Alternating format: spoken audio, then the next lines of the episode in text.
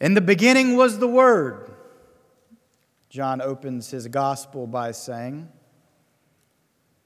And the Word became flesh and dwelt among us.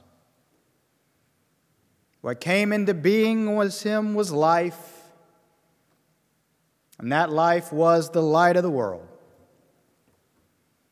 The light shines in the darkness,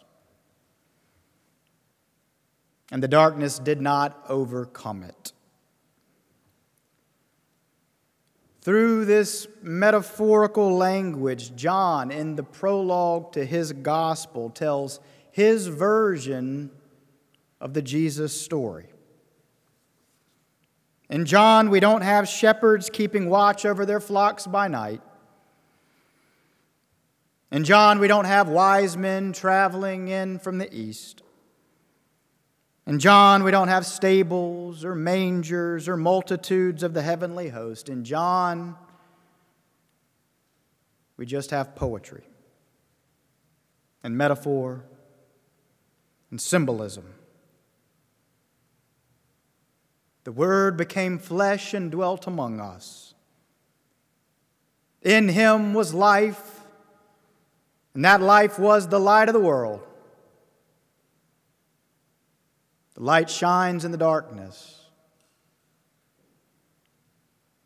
and the darkness did not overcome it. It's all so lovely, really. And no less lovely due to the way that it somehow, in 14 short verses, encompasses everything about the Jesus story the birth, the life, the ministry, the death, the resurrection, the significance the purpose, the coming restoration, all of it there in those short 14 verses. This 14 verse synopsis is missing a story, yes, but in many ways, because it's missing a story, it is even more powerful and evocative than any story could possibly be.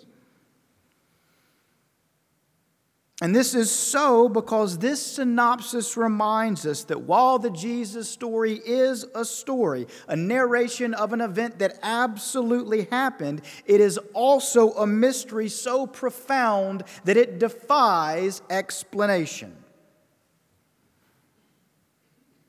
And that, to the point of today's sermon, is what most typifies John's gospel. John, unlike the other gospel writers, treats the person of Jesus of Nazareth as a mysterious gift that cannot be fully understood, as opposed to a human being who did tremendously mysterious things. Let me say that again because it's a lot, but it's also important. John, unlike any of the other gospel writers, treats the person of Jesus of Nazareth as a mysterious gift that cannot be fully understood, as opposed to treating him like a human being who did tremendously mysterious things.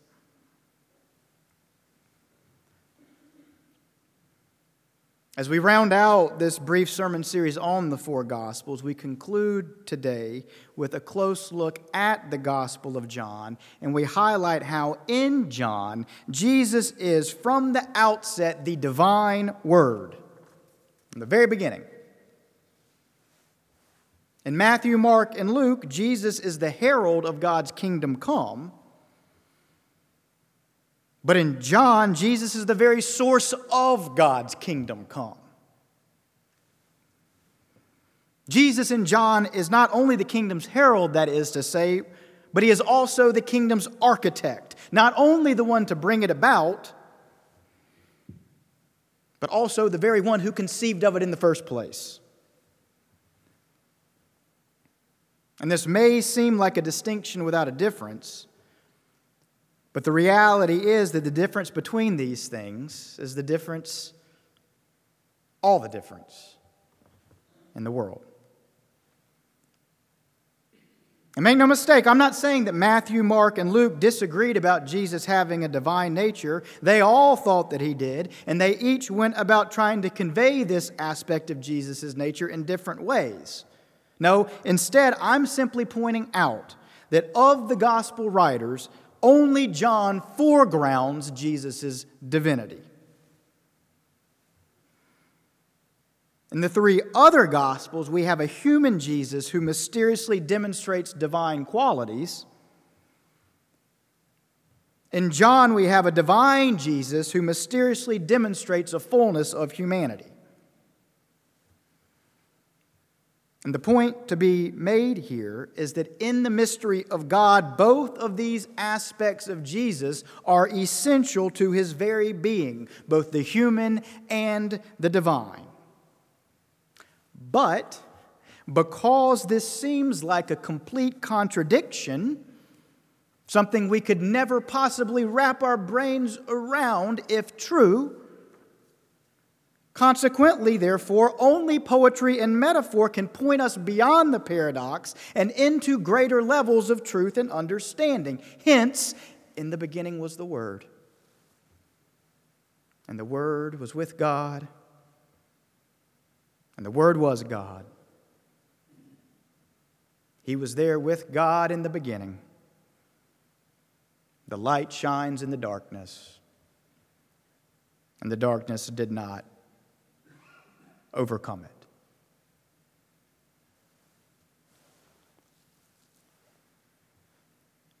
Tell all the truth slant, Emily Dickinson writes.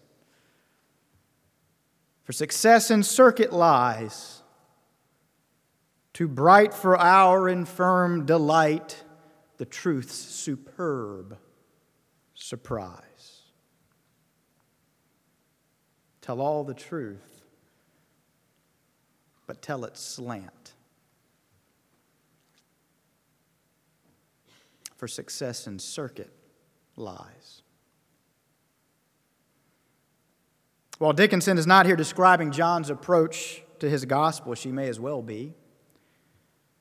For what Dickinson means in a poem that perfectly captures the very essence of what poetry is,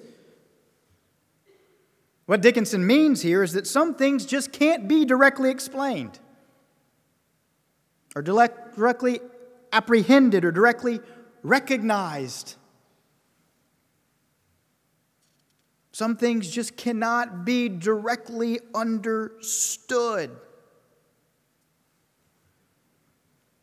For the truth dazzles gradually, she writes, leading ultimately to its, quote, superb surprise. Such, John wants to make clear through his own poetic efforts in verses 1 through 14, is what the incarnate God in Jesus and the kingdom of God that Jesus represents was and is a gradually dazzling truth. The ultimate surprise. For centuries, they had waited for a Messiah. For centuries, they had looked forward to the coming reign of God. For centuries, they had held out hope for redemption from sin and evil and even death itself. And then comes this mysterious man. So mysterious that none who saw him, none even of those who followed him, truly understood who he was or what he represented. My kingdom is not from this world, Jesus says to Pontius Pilate in the trial that would decide his fate, and I come to testify to the truth. To which Pilate then, uncomprehending, just as all prior to his resurrection were in varying ways uncomprehending, just as all of us today are still in our human limitation, never fully comprehending. Pilate then, in response, says to Jesus, What is truth?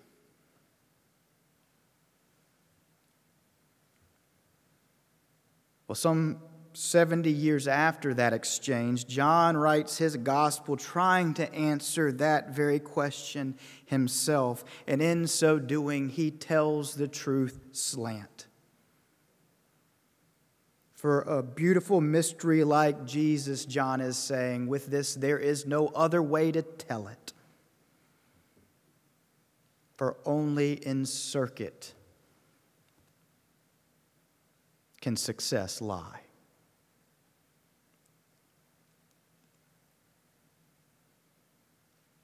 We conclude this sermon series in this more poetic way, and we deliberately end the series here with the Gospel of John. Because one of the things that the Christian community learned as it began to move through the decades was that the potency of this Jesus, that the potency of this one who was in fact truth incarnate, that his potency lay in the infinite, inexhaustible richness of his inscrutable nature. we can and we do well to try to home in on the aspects of Jesus' humanity, on the things that make him like us. And likewise, we can and we do well to marvel at his divinity, at the things that make him far greater than we could ever dream of being. But the real mystery of Jesus lies in the combination of these things in the riddle of the paradox.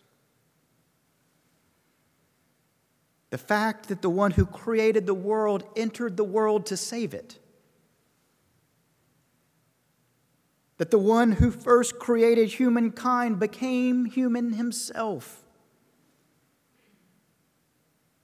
That the one who will dry all tears at the end shed such tears himself. that the one who will ultimately overcome death knows himself what it is to die. How do you express such a mystery?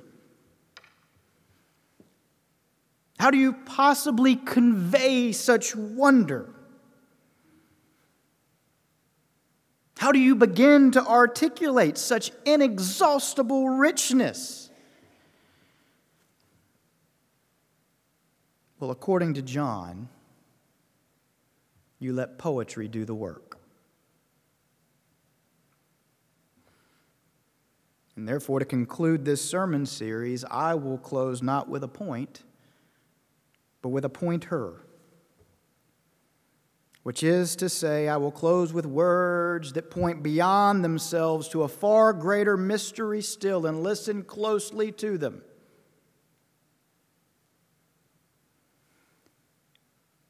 In the beginning was the Word, and the Word was with God,